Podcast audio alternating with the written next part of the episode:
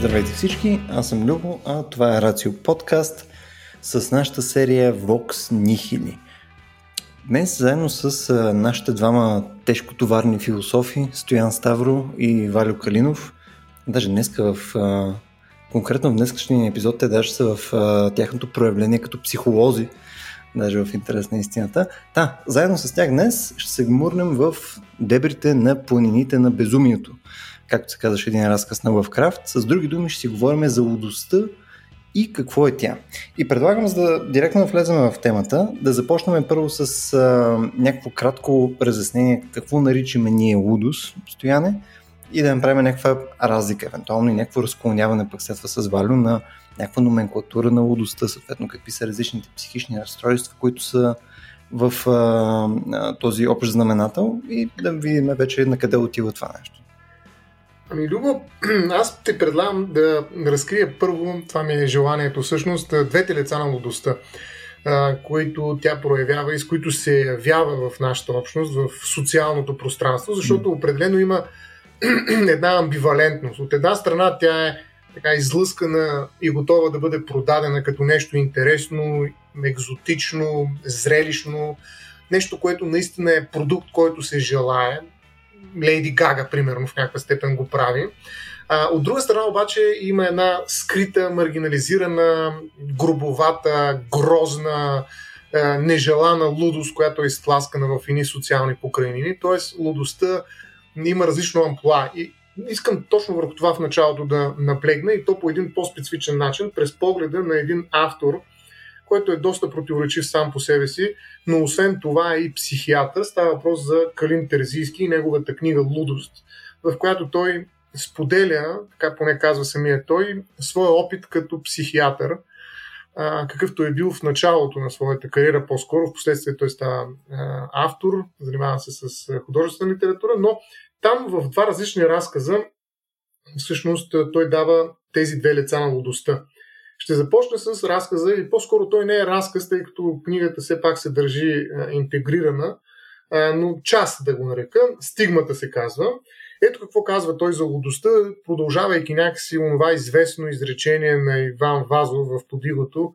Разбира се, не точно Иван Вазов, на неговия герой. Лудите те да са живи ли беше точно. Но ето какво казва пък Калин Терзийски по този повод.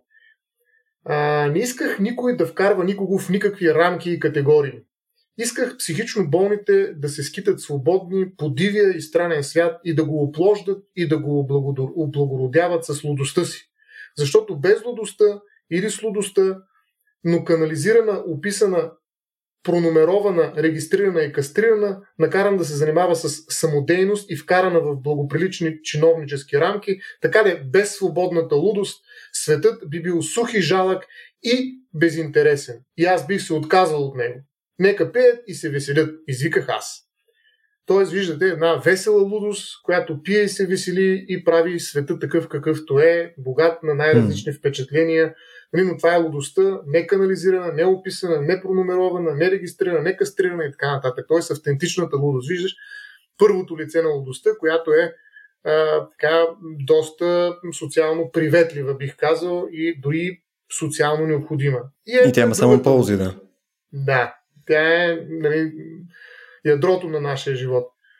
И санитарите е другата част, от която ще цитирам нещо коренно различно според мен. Санитарите се оправяха с лудостта, с главно Л. Аз се наблюдавах, аз лекаря. Лекарите, обществото, всички само наблюдаваха, цъкаха и укорително разсъждаваха за лудостта. Санитарите я хващаха за яката, влачеха я по коридорите, даваха и лекарства с дружелюбна заплаха, направо в разлигавената уста. Те се справяха с нея. По коридорите на едни болници, които се намират в едни села на майнаци, където освен всичко друго, виждате, има и ние разлигавени усти, в които пъхаме някакви лекарства само и само да се отървем от тази напаст, лудостта.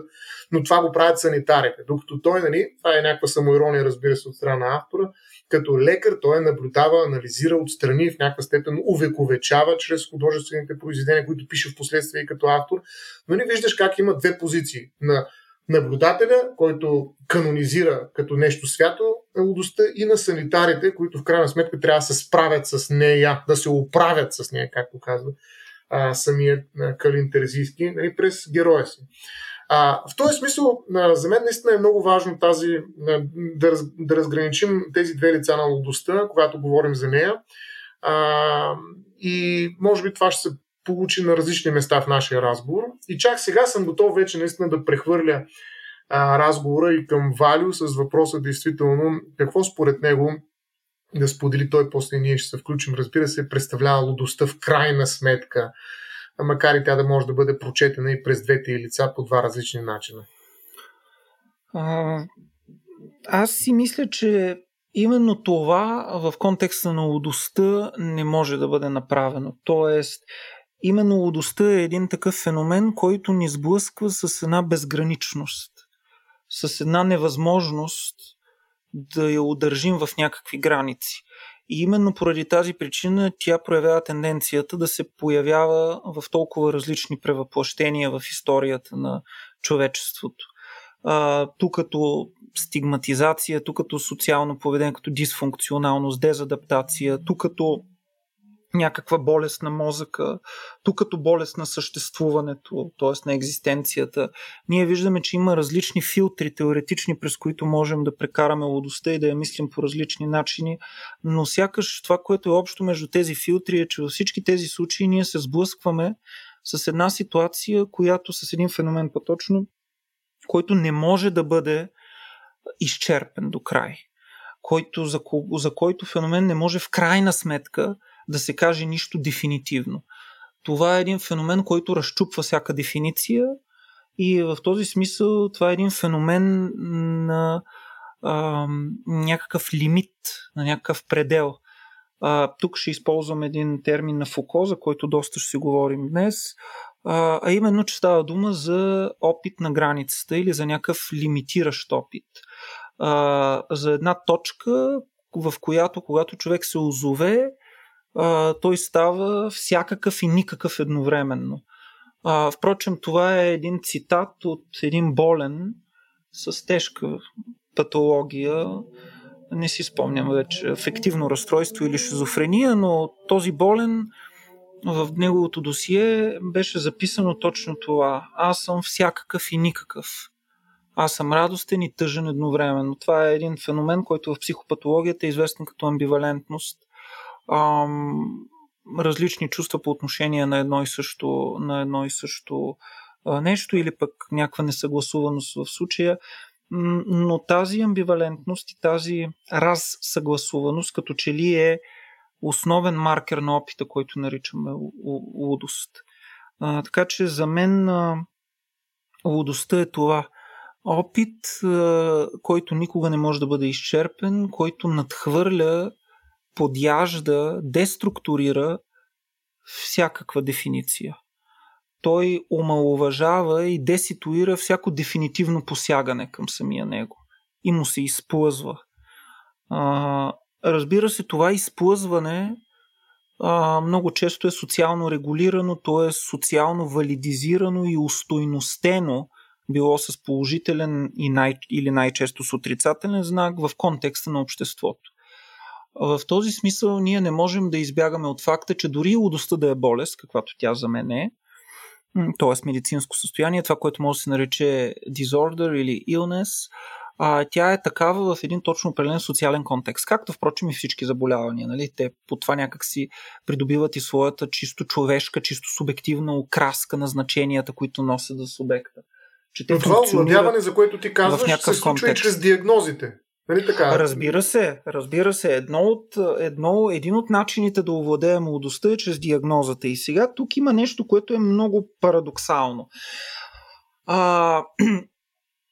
В психиатрията, както и в медицината, ние използваме определени класификационни системи, в които ние можем да класифицираме определени заболявания. Те са описани и те се кодират, както се казва, те получават някакъв код.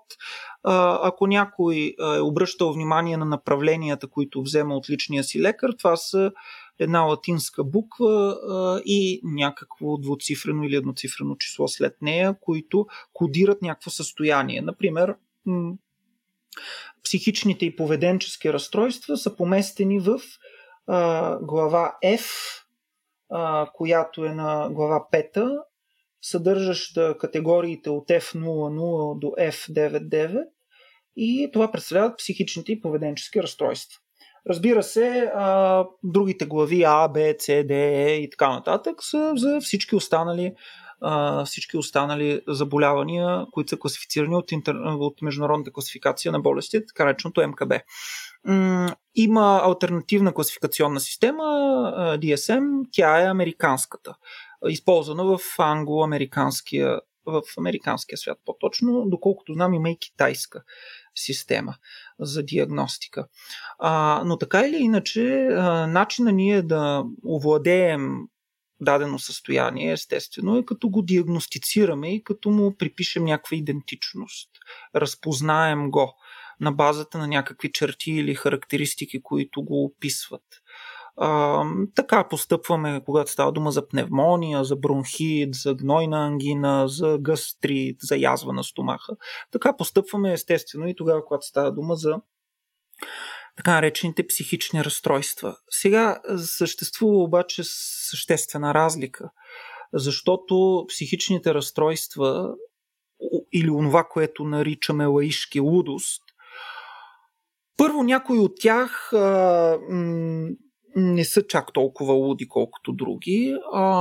И второ, за разлика от гнойната ангина, язвата в стомаха или гастрита, или пневмонията, много често не могат да бъдат реифицирани или увеществени посредством някакви невроизобразителни методи.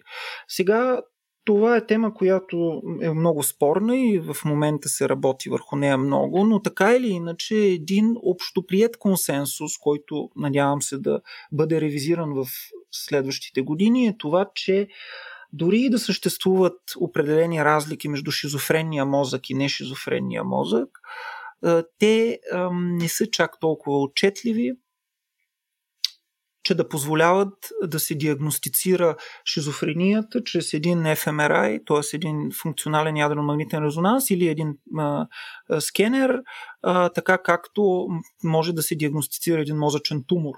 Нали? Един мозъчен тумор ние нямаме никакъв проблем да го диагностицираме, защото той представлява някакво увреждане в мозъчната тъкан. Не е така с шизофренията. Шизофренията, която естествено е пар екселанс лудостта, може би, тя естествено е болест на мозъка, естествено е свързана с някакви промени дисфункционални в биохимичното, в биохимията на мозъка и в невротрансмитерните системи, в допамина и не само там, но така или иначе ние нямаме находки или поне нямаме категорични находки, чрез които да можем да кажем, че този човек страда от тази болест. И последно искам да кажа и нещо друго, което много утежнява работата на психиатъра. Всъщност, как се изучава психиатрия поне в България, тя се изучава последния начин. Първия семестър студентите учат обща психопатология, т.е. това са различните разстройства. Да кажем разстройство на волята, на емоциите, на мисленето, например разкъсано мислене или състояние на повишаване на настроението, като еуфория, например, или състояние на снизяване на волевата способност, понижаване, като например аболия или хипоболия. И те учат различни такива разстройства. Тук влизат и различни амнезии и така нататък на всички психични функции на човека. Втория семестър бъдещите психиатри учат тази класификация по МКБ и вече се запознават с самите нозологични единици или с самите диагнози. Тоест шизофрения, биполярно афективно разстройство, налудно разстройство, да кажем, и някакви други разстройства. И сега каква е вратката в психиатрията? Психиатрията работи изключително много, много повече, отколкото всички останали дялове на медицината, с онова, което се нарича синдромология. Какво е синдромът? Синдромът е съвкупност от характерни симптоми. Клъстър от симптоми, това представлява синдрома, те са свързани помежду си и в тяхната цялост те описват някакво заболяване. Това е нещо като медицинска математика. Да, медицинска математика, само че Проблема е, че всъщност голяма част от нозологичните единици се припокриват. В смисъл такъв, вие виждате един човек, който демонстрира определени нарушения в областта на емоциите, на мисленето, на волята, на настроението и така нататък. Вие изреждате тези разстройства, които той проявява, например, да кажем, повишено настроение, налудни идеи, халюцинации, страхове и така на тревожност и така нататък. И към този клъстър вие може да прикачите няколко нозологични единици. Тоест, това може да е случай на шизофрения, но може да е и случай на биполярно афективно разстройство, например. И тук идва голямата роля на диференциалната диагноза, която има съществено отношение към прогнозата. Защото ако ти сложат диагноза на лудно разстройство или биполярно афективно разстройство, прогнозата е една, съответно лечението е едно, може да се очакват едни неща. Ако ти сложат диагноза шизофрения, лечението е друго, може да се очакват други неща. И тъй като почти всички заболявания са хронични, психичните заболявания са хронични, или не почти всички, но по-голямата част от тях са хронични, тук се появяват поредица от проблеми за психиатъра. Пак казвам, това го няма в другите заболявания, в другите дялове на медицината като че ли, защото дори и тогава, когато имаме, диференциалната диагноза съществува навсякъде. Естествено, вие знаете, когато примерно се прави диференциална диагноза, да кажем, на някакво състояние на дебелото черво, дали е болест на Крон или е някакъв колит, нещо такова, какво се прави? Прави се някаква колоноскопия, взема се малко парченце от тъканта, биопсия, дава се на патолог, патолога го гледа под микроскоп и съответно може да определи с голяма степен на вероятност, че става дума за болест на Крон или става дума за някакъв такъв друг възпалителен процес на дебелото черво и така нататък, и така нататък. В психиатрията няма откъде да вземем парченца. Няма откъде, а и да вземем парченца, нищо не може да се види, те нищо не могат да ни покажат тези парченца. Нали? Когато човек почине от някакво заболяване, не от шизофрения, някакво придружаващо, нали? Той дори мозъка му да бъде подложен на микроскопия, нищо не може да се види в този мозък, освен някакви такива промени, които са неспецифични. Така че ето това е големият въпрос с диагнозите. Добре, Варо, тук само те прекъсна на секунда. Само прекъсна секунда. Смисъл, това не е ли обаче вследствие просто на липсата и на дефиниция? Смисъл, от гледна точка на точността на уредите, с които измерваме неща. Тоест, ние в момента, ако знаем маркерите, узнаваме маркерите, които са ти прекурсор към, да кажем, хареса си там някои от заболяванията, които се изброи, и съответно ние просто имаме билото функционален ядрен магнитен резонанс или нещо друго. Ние ако успеем да ги измерваме тия неща, то тогава те биха били този тип заболявания, да ги наречем така, те биха били третирани по същия начин, по който третираме, да кажем, проблеми с белите дробове или нещо друго. В смисъл, ние ще имаме образна диагностика или съответно някаква друга форма на диагностика, която ще може да ни измери тези неща, на база на които ние вече ще си направим тази диференциална диагностика, само че и с реално някаква фактология. Проблемът е, че ние разполагаме единствено с оплакванията и с симптомите на пациентите. Ние разполагаме единствено с клинична картина и нищо повече. Ние не можем да бръкнем, за да вземем да видим какво има отвъд клиничната картина. Нали, когато детето се оплаква от болки в гърлото, то отива на лекаря, лекаря отваря устата му, взема един тампон, прави натривка на белите налепи, които стоят зад тази клинична картина, нали? Дава се в лаборатория и лабораторията установява каква е бактерията и съответно може да се пусне антибиограма, за да се види кой е антибиотика, който е подходящ за лечението на тази бактерия. Там е работа, че ние в психиатрията не можем да надникнем какво има отвъд клиничната картина. Ние разполагаме единствено с факта, че еди кой си човек има халюцинации, слухови, че то, или зрителни, че той има повишаване на настроението, че той има обърканост, че той има тревожност, че той има хипоболия и такива неща. И тези неща могат да отговарят в своята съвкупност на различни състояния. И понякога тези състояния могат да се преплетат помежду си и да настане някаква каша. Това обаче, зад това нещо има нещо още по-сложно. И това по-сложно нещо е, че всяко едно заболяване, не само психично естествено, но особено много психичните заболявания, се проявяват на фона на човешката личност. И всяко едно заболяване психично има тенденция да получава една или друга окраска в зависимост от личността и социалния контекст на заболелия. Това означава, че личността, поне според единия от моделите, които обясняват отношението между личността и патологията, личността е тясно преплетена с патологията.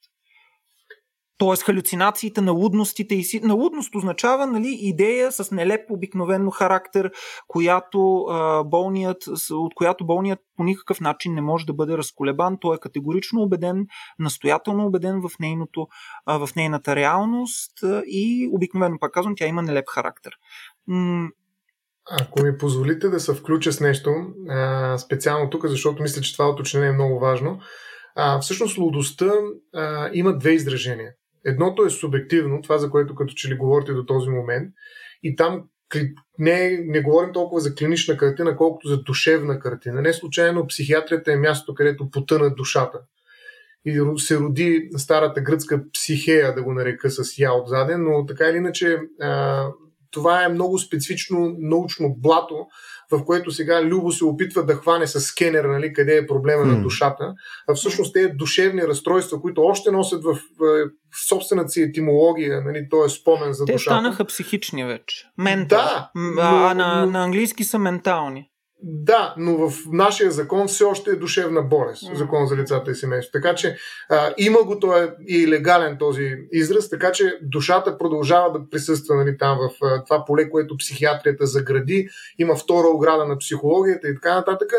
Но това е наистина място, където имаше онтологичен сблъсък на философия и религия, да го нареча най-общо, да не кажа науката за религията, но така или иначе във всички случаи говорим за едно много дълбоко изчезване на душата. На едно място, където се появиха, както каза Валю, някакви диагнози, които разчитат на синдроми и на някакви белези по тялото или извън тялото и така нататък, от които ние да разчетем душата и къде всъщност се е изчупила работата. Тоест, от тази гледна точка ние трябва да кажем, че това е много плътно и много важно измерение на лудостта. Аз ще използвам наистина тая думичка от по-виш порядък. Нали, нейната висота в кавички всъщност се прави по-трудна за разбиране. Нали, но това пък е по-философско понятие, затова ще се позволя да работя все още с лудостта. Лудостта има един субективен компонент, който със сигурност е неуловим. Нали, той е субективен, може човек да е луд спрямо някакви критерии, но той да се чувства прекрасно и изобщо не му дреме, нали, това, че е луд. И това е, може би, в някаква степен и красивия образ на лудостта. Той може да е грозен, но той вече, когато е грозен, отива в другия компонент, който искам да отлича и да вкарам в разговора. Това е социалният компонент на лудостта.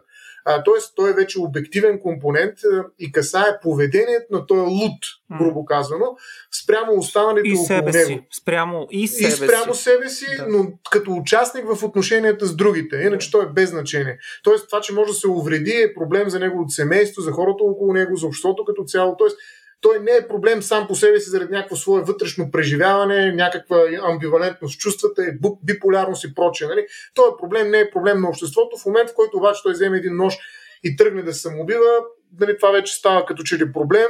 Ако пък тръгне да убива някой около себе си, това става определено проблем и ние трябва да се намесим. Тоест тук е място, където вече психическата болест се превръща в нормативно поле. Там, където вече трябва да се регулират нещата и говорим не толкова за заболявания, колкото за поведения. И тези поведения са също част от симптомите, за които каза Валю.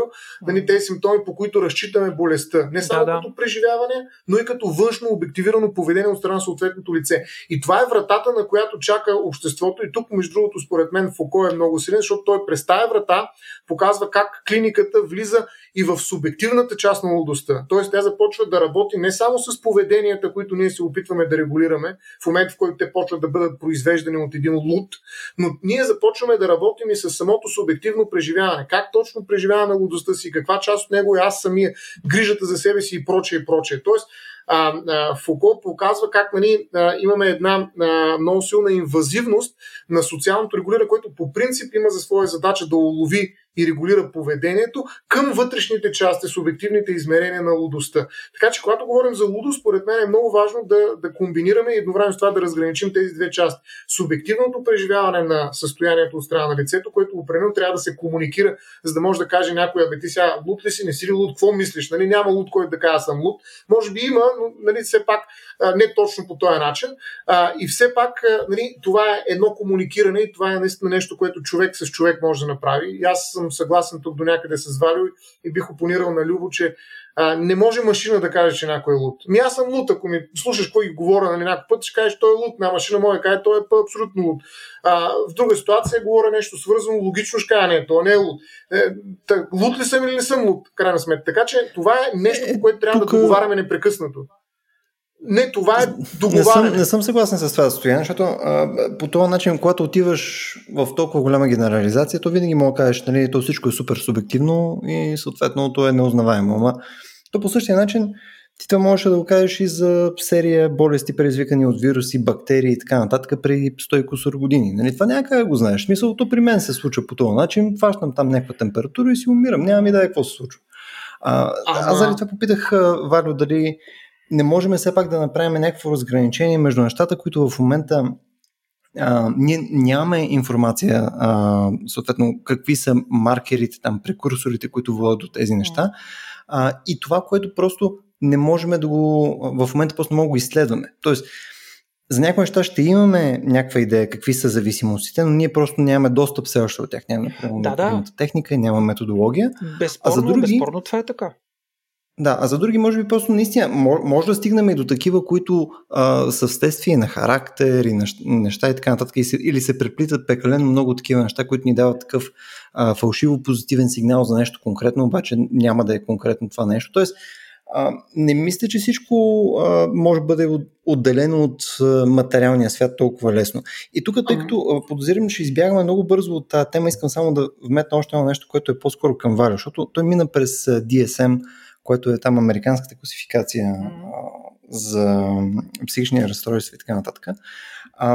Това, което ми е интересно, тъй като бях чел тази, която беше 2013-та, примерно, DSM-5, ако не се лъжа. Тя е последната, актуалната и в момента, да. Това, което ми е много любопитно, как подявалите това?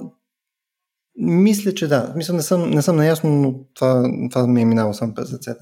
Да, идеята ми е, Как се стига всъщност до някакъв консенсус, че конкретно заболяване или конкретна категория изобщо такъв тип заболяване изобщо съществува? Защото ти казваш, то е консенсус, то явно има някакъв комитет, някаква комисия, които сядат и почват да си стискат ръцете, че нещо е нещо. Американската психиатрична асоциация в този случай. Това е ясно, аз мисля, по някое време някакви хора на база на нещо обаче го взимат това като решение. Моят въпрос е на базата на клинична картина. Базата на клинична картина. И DSM, и МКБ са категориални класификации. Това означава, че всяка една болест е завършена категория, в която присъстват определен брой признаци, ако те са на лице, индивидът принадлежи към тая категория или не принадлежи към нея. Т.е. човек може или да има шизофрения, или да няма шизофрения. Нали? Тук те са дихотомни, всяка една категория. Но това не значи, че признаците не могат да присъстват в повече от една категория. Така, например, има заболяване, което е психотична мания, т.е. мания с психотични симптоми, налудност и халюцинации, и съществува шизофренията. И съответно един човек, това е една диференциална диагноза, която би могла да се направи, е между тези две състояния, защото той идва при тебе и ти го виждаш, че е с повишено настроение, но го виждаш, че това настроение съответно може да отговаря на факта, че той си мисли, че е Наполеон. Ако човек си мисли, че е Наполеон, е нормално настроението му да е повишено, или ако си мисли, че е носител на някакво божествено знание и реформатор, който ще оправи света, или ще е изобретател, който ще измисли лек за рака и така нататък, нормално да е в повишено настроение. И тогава на теб ти се струва и тогава започваш да се чудиш, аджеба, този човек има симптоми на шизофрения, да кажем, но разбира се, аз много, много упростявам, говоря за нашите зрители, изключително простичко, така така, за да можете да се разбирате, защото аз лично съм много ангажиран някак с системата за лудостта и затова се опитам много максимално понятен. Но и тогава започва да се чудиш, абе аджеба, този човек има проблеми с разстройство на настроението или има проблеми с някакво фундаментално разкъсване на всички психични структури, каквото е шизофренията. Така че има и друг тип класификационни системи, дименсионални. При тях разстройствата се представят като някакъв спектър, някакъв континуум от черти, които градират от подплътни към от по-сиви към по-наситени, така да се каже, но системите, които се използват по-настоящем, са така, категориални и те създават проблем. Аз обаче бих казал, бих опонирал на Стоян със следното. Значи, той по-добре от мене вероятно знае, че в българската съдебна практика има случаи, в които 5, 6, 7, 10 вещи лица да се явяват по съдебно-психологични психиатрични експертизи. Защото те не могат да вземат решение или да се поръчват 3-4 съдебно-психологични психиатрични експертизи, защото те взаимно си противоречат. Значи, то по някои случаи те си противоречат, но и когато става дума за чисто съдебно-медицински експертизи, а пък камо ли тогава, когато става дума за психични заболявания. И в този смисъл не бива да забравяме, че психиатрията е тясно интегрирана с правото, наказателното право. И това е, нали, отправната точка на анализа на Фуко, че тя представлява всъщност властова, тя представлява изкристализиране на конструкта и на комплекса власт-знание. Знание, което произвежда власт, която произвежда знание. И ние не можем да отделим психиатрията от полето на наказателното право. Та в този смисъл, ако ние можем да се надяваме на време, в което един ФМРА или един скенер ще могат да ни дадат, макар че то няма как да стане това най-вероятно, но ще могат да ни дадат някакви обективни дадености, като обективируеми находки, които могат да ни потвърдят, че един човек е носител на един човек е страдал от определено заболяване и това има отношение към съдбата на този човек и към това дали той е вменяем, не вменяем и така нататък. Това би било добре. Това би било прекъснало практиката да, нали, има 5 експертизи, които казват 5 различни неща. Всъщност не знам по какъв точно начин ме опонираш, защото аз това точно се опитвах да кажа, че всичко е въпрос на практика на договаряне, включително и през експертизи. Нали, просто се договарят особени субекти, нали, експертите по делата и съдиите, които ги решават. Така че в този смисъл моята идея е, че наистина не е COVID заболяването, срещу което се изправяме. Пускаме един на антигенен тест или пък ти бъркам в носа и разбирам дали имаш това заболяване или го нямаш и приключваме.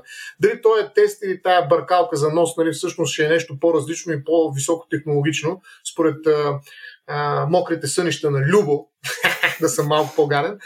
Смисъл, няма никакво значение. Въпросът е, че ние в случая говорим наистина не за това дали някой е преносител на някакъв заразен вирус, а дали той отговаря на някакви стандартни за личностен интегритет, за някакъв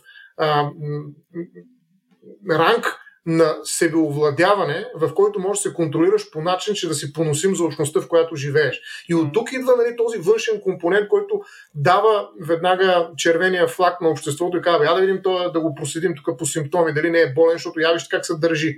Или пък я вижте как не се държи. Нали, тоест нещо трябва да даде сигнал на това общество, за да почне то да разследва. И тук е Фуко силен в своята аргументация. Нали, ние започваме, нали, но съдебно дирене, ако ще следствено по своя тип действие, за да разследваме този човек аджеба, има ли го, няма ли го, къде се е изчупил, щупен ли е, защо е тук при нас по този начин на парчета и прочее и прочее. Тоест, за мен, за да се проведе такова нещо, ние трябва да имаме някакви критерии за нормалност. Не? Така, това е големия проблем на лудостта, че тя е всичко, което не е нормално. Ама кое е нормално? Тоест, за да дефинираме лудостта, ние трябва да дефинираме нормалния човек. И тъй като живеем в миролюбиви общества, които се издържат от това, че всъщност всички живеят заедно мирно и си помагат, ние всъщност имаме определен идеал за нормалност и на базата на него казваме кога агресивността е престъпление и кога се превръща в някаква мания или в някакво разстройство или в нещо, което вече не е нормално. Това пък вече даже няма да го наказваме по начина, по който наказваме престъпленията, ще го затворим някъде да го изследваме и да го диагностицираме правилно и да го лекуваме. Тоест, лудостта не е просто диагноза, колкото и, нали, да се опитаме да останем на ниво психология, но тя е и присъда. Защото тя не е просто констатиране на някакво състояние, а и даване на определен статус. И това е думичката, която Валю използва. Вменяемост и невменяемост. Ама тъй като Рацио тук пише, т.е. Любо дига ръка, ще спра до тук и ще му дам думата. Добре, отново искам вече да се върнем на тази точка, тъй като според мен единствената причина в момента да водим този разговор е именно защото ние сме успели да ги определим съответно тези заболявания като нещо, което може да засечем лесно. В смисъл, ако погледнеш, да кажем, холерата или сета, бяс или нещо друго подобно, което не сме имали примерно добра теория точно защо се случва, какво води до това предразположение на човека. И виждаш някакви хора, които там имат супер много енергия, са такива слаби, странни и така нататък. И ти мислиш, че те са обсебени от нещо. И ти можеш тогава да приложиш същия инструментариум в момента, в който ти прилагаш за психични разстройства на тях. И години наред е било точно така. Именно.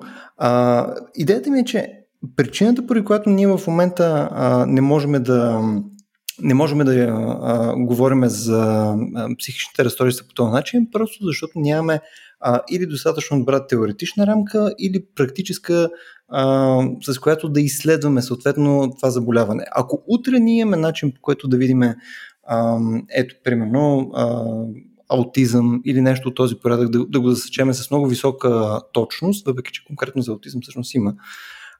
Ако ние можем да засичаме тези различни видове разстройства относително точно, разговора, който водим в момента, според мен доста рязко започва да губи почва под краката си. Смисъл, започваме вече да влизаме в изцяло само някакво философстване.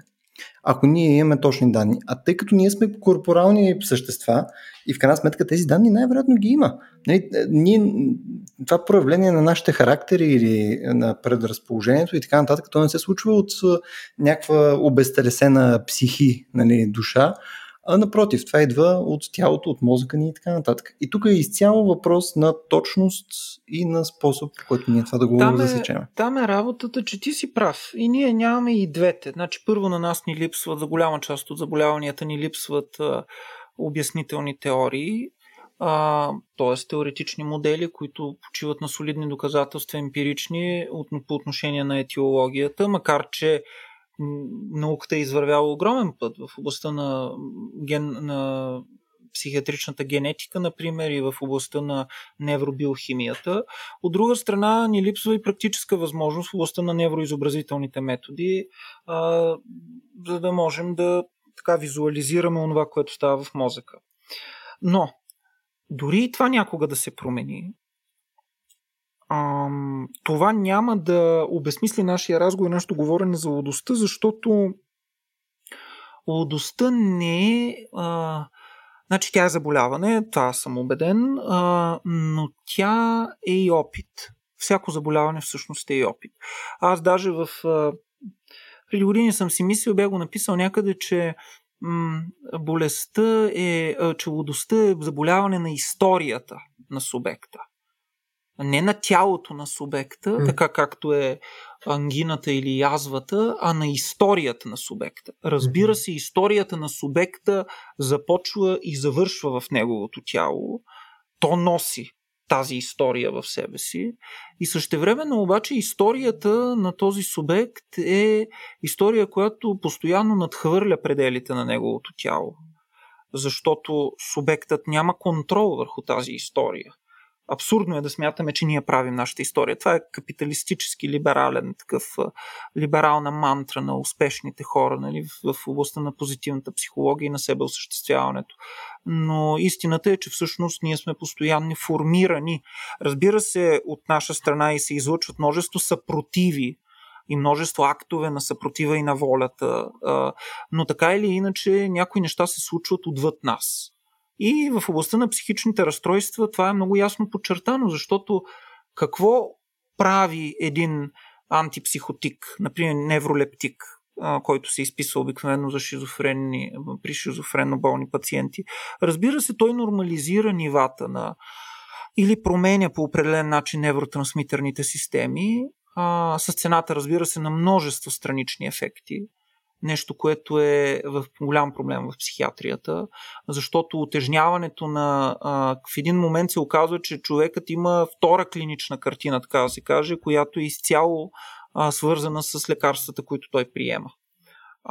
И тази клинична картина друга, която е свързана с напълняване, хипертония, някакви такива, всякакви такива неща, телесни, в един момент те започват лека по лека да скапват неговото здраве. И затова преживеемостта при психично болните е ниска. Защото те първо, че са по-изложени на риск от всякакви инциденти, суицид също така, но терапията все още не е до такава степен изчистената, за да може да контролира страничните ефекти. Разбира се, отново казвам, говоря много-много общо. Всеки случай е индивидуален, но това, което искам да подчертая, е, че ние с съответния невролептик можем да внесем някакви корекции в негова, в невротрансмитърната система или в биохимичната система на мозъка, но не можем да поправим историческото развитие на субекта. Не можем да се намесим и да интервенираме отношенията на субекта с неговите значими други. Отношенията към майка му, към баща му, отношенията към семейството му, отношенията му към обществото. Факта, че той се чувства стигматизиран, факта, че той се чувства неразбран, факта, че той няма къде да живее, например. Факта, че той е отхвърлен и е сложен по маргините на социалното тяло. Това не можем да променим. И всъщност психиатрията е една от най-социалните, всеки дял на медицината е социален, но психиатрията е една от най-социалните дялове на медицината, защото и това е големият проблем в случая. Че далеч сме още от състоянието, при което е разработен медикамент, който да може да възстанови напълно психичното развитие от преди заболяването. Точно заради това, като част от лекарствата в кавички, които се прилагат спрямо такива лица, включват и правни институти, като запрещение. Точно така, да. Моля те да кажеш нещо, защото това е много важно и в момента тече кампания, нали така? Тече кампания срещу запрещението. Всъщност това беше преди няколко години. Тоест сега, като че ли тази кампания по-скоро е преустановена, или поне не е на такава фаза, в която беше достигнала. Тя беше стигнала до внасене законопроект. Извинявай, аз казах напоследък тече в момента, защото съвсем наскоро мисля, че видях някаква изложба, ако не ме лъжа паметта, беше точно в парка на Народния театър, там до читалнята, мисля, че имаше фотоизложба срещу запрещението. За това го казвам така. Изложба, да. Въпросът е, че беше стигнал процеса до законопроекта за физическите лица и мерките за подкрепа, който беше вкаран в Народното събрание. Даже беше гласуван на първо четене, но то се разпусна. Това, представи, не предишното, по-предишното, което се разпусна Народно събрание. Тогава всъщност беше апогея на тази идея. Но всъщност преди да стигнем до аргументите срещу, трябва да кажем няколко думи все пак за това какво представлява запрещението наистина, защото запрещението е въпросният статус, който аз казах, че дава лудостта. То не е Стояне, извинявай, позволяваш ли ми да философизира малко и да кажа, че то е и съдба? Освен, че е статус, но аз бих казал, то е присъда, то е, разбира се, и съдба не в такъв популярния смисъл на думата, в тежкия исторически смисъл на думата, философски смисъл. Разбира се. Да. Разбира се, че е така. Особено, както ти каза, след като удря по историята на човек. Още повече, че следващото, това за което ти каза, аз би го казал малко латуриански, това реасамблиране на социалното прилечението е направо непостижима задача. Тоест, връщането на историята в началния момент не е възможно, така че определено е съдба. Но запрещението всъщност е отговора на правото, защото Любо смята, че до голяма степен като че ли, по-скоро ние трябва да намерим точното копче първо, за да извадим, и по-скоро не е копче, а изход, аутпут, от който да извадим информацията и да кажем, ето тук е проблема. Както четем един код, например, една програма, която има един бъг, примерно като натисна сейф, не ще да сейва. Както го правим с медицината принципно. Медицината не е като психиатрията, затова има едно отделяне на психологията от нея, има едно роене на науки там, една неяснота, едно трептение на цялата наука, защото не е баш същото. Да, има чисто медицински състояния, които са психиатрични диагнози, обаче има и неща, които просто са на ръба. И съответно не може в крайна сметка, когато диагностицират примерно с COVID, също се променя статуса, не мога да пътуваш. Нали, но това е временно, както каза Валю, психичното за това не е промяна, това не е съдба. Смисъл такъв. Психичното е завинаги. То е нелечимо в някаква степен и затова е съдба. Докато нали, това, че си болен от COVID, че си болен определено време, след това ще се излекуваш. Макар че ще променя статуса, няма да поставят под запрещение, само под изолация. Само да кажа, естествено всички хронични заболявания са такива. Значи то и диабета е така, и онкологичните заболявания, но психичните те винаги са се ползвали от една още повече съдбовност. Една съдбовност на квадрат, ще кажа. Така е, заради стигмата.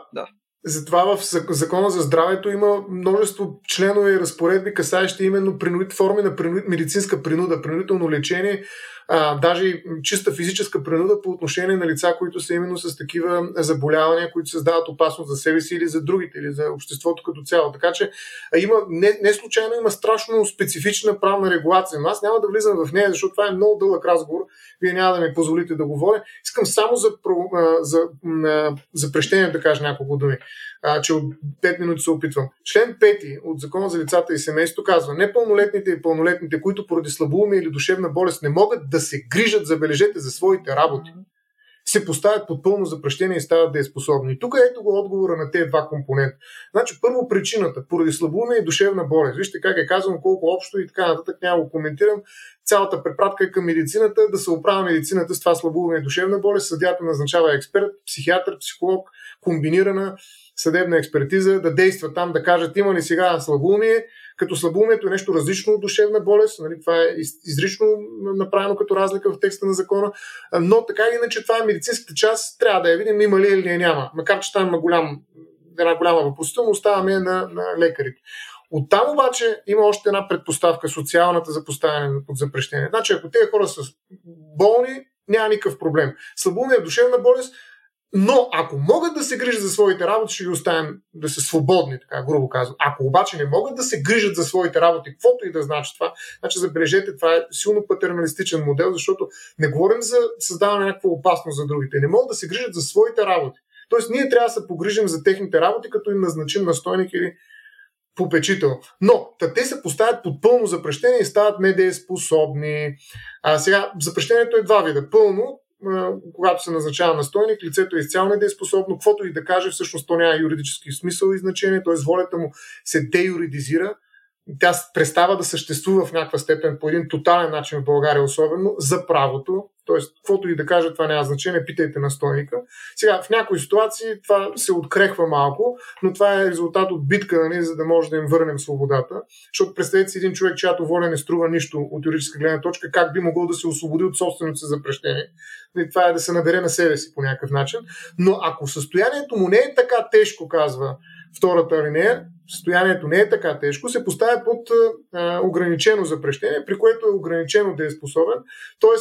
назначава му се попечител и неговата воля се зачита, но тя, за да произведе своето правно действие, трябва да е подкрепена от така нареченото попечителско съдействие от страна на попечителя, т.е. той трябва да каже да, зачетете тази воля, като прави една втора преценка за това дали отговаря на интересите на запретения, изразената от самия него воля. Тоест виждате как се поставя под пауза, така да се каже, волята и нейната юридическа значимост на лицето, което е иначе страдало слабоумие и душевна болест, но и не може да се грижи за своите работи. И това е преценка, която трябва да направи съда. И затова съда трябва да има лични впечатления и се докарва, ако трябва и принудително лицето, което ще се поставя под запрещение в съдебна зала, или пък ако това не е възможно, съдията отива при него, ако е в някакво лечебно заведение и прочее, но той трябва да има лична представа, лични впечатления от този, който се поставя под запрещение, за да прецени именно този компонент.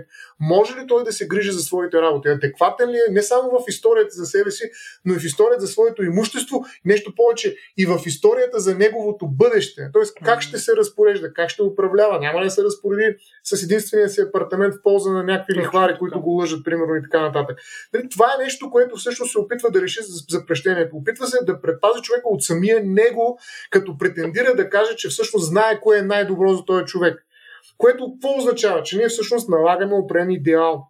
И тук казваме какви са инструментите, нали, за да го удържим. И те са по-скоро прокурорски, отколкото медицински. И затова Фуко е толкова добър в наблюдателността си, той не е толкова агресивен всъщност Фуко, той просто излага някакви аргументи за това какво представлява, нали, всъщност клиниката. Ами клиниката е едно от нормативните пространства като затвора. Нали, затова съюза между лекари и съдии е толкова силен, защото те работят до голяма степен, говорим в областта на психиатрията, с еднакви модели, които захващат, нали, пациента, поставяне под запрещение и така нататък. И идеята, сега е, че да кажа няколко думи за това, защо запрещението стана персона нон грата в гражданското право на много от европейски държави.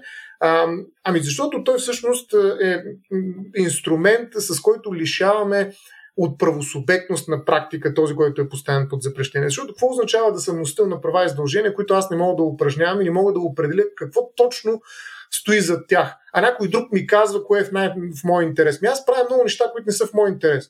Аз правя много грешки, нарочно правя, примерно дарение, кога е в мой интерес. Почти никога не е в мой интерес дарение. И поради тази причина поставяне под запрещение не може да извърши дарение. Как ще извършиш дарение? Откъде на къде?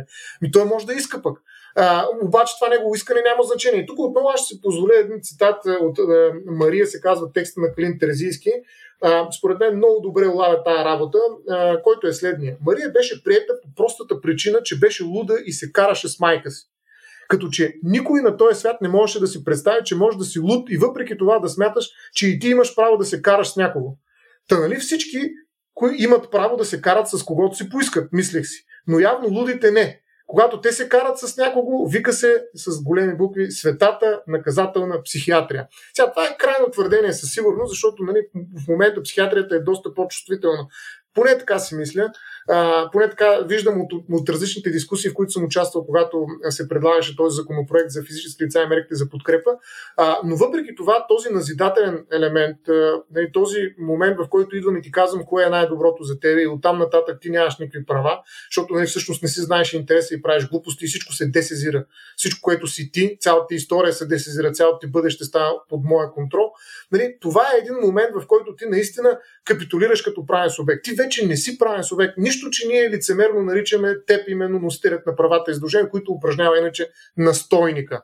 Така че основната критика към запрещението беше, че отнемайки дееспособността, т.е. способността да упражняваш лично своите права и задължения, на практика те лишава от правосубектност. А лишаването от правосубектност означава лишаване и от личност в юридическия смисъл на думата.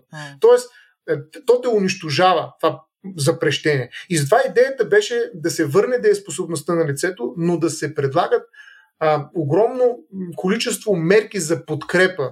Това е новата терминология, новоговора, в положителния смисъл на думата. Мерки за подкрепа, които осигуряват необходимия на това лице ресурс, за да упражни своята дееспособност адекватно. И сега тук няма да влизам, защото това са наистина страшно много интересни, любопитни мерки, всяка една от които е свързана и с някакъв доверителен елемент, нали, т.е. да има трето лице, което ти помогне, както и с опасността да има злоупотреба пък с твоето доверие и прочее, и прочее. Но това са мерки, които имат по-различна насоченост. Нали, те не тръгват да ти кажат какъв ти е интерес и да дигнат високо показалеца, а те идват да разберат какъв ти е проблема и каква е волята ти. Т.е. битката тук до някаква степен, макар и опростено казано, е между интерес и воля. Дали аз трябва да гледам твой най-добър интерес, който как се определя рационално, или все пак трябва да видя твоята емоционална воля.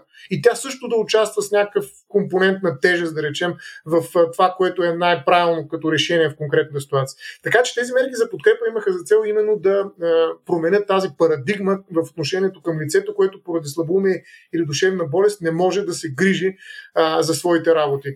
Те, за съжаление, не оцеляха поради най-различни притеснения, свързани с това, че ще се злоупотреби с това състояние, в което се намира лицето и в крайна сметка то ще бъде използвано срещу него, т.е. срещу неговия интерес и тъй като в България това наистина се е случвало, се предпочете то да плати със свободата си, вместо да измислим начин, по който да запазим буквално свободата му и способността му лично да решава за себе си. И това запрещение, което имайте предвид е прието на закона от 1949 година, е един от мастодонтите закони в тая част, той по-голямата част е отменен закон за лицата и семейството, но в тая част продължава да съществува, поради което и тази безумна терминология слабоумие на МКБ 10 пък и в 11 погледнете дали ще има някъде слабоумие.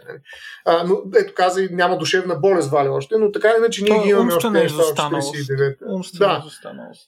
Но така или иначе ние в правото, когато се преподава това нещо, се учи деменция, дебилност и прочее, вкарват се някакви термини, които са по-модерни модерни. Това е 90-те години, когато аз съм го учил това право, но така не вече и като съм го преподавал по-нататък, тези думи се разкодират по по-различни пътеки, но във всички случаи имаме доста остаряла уредба.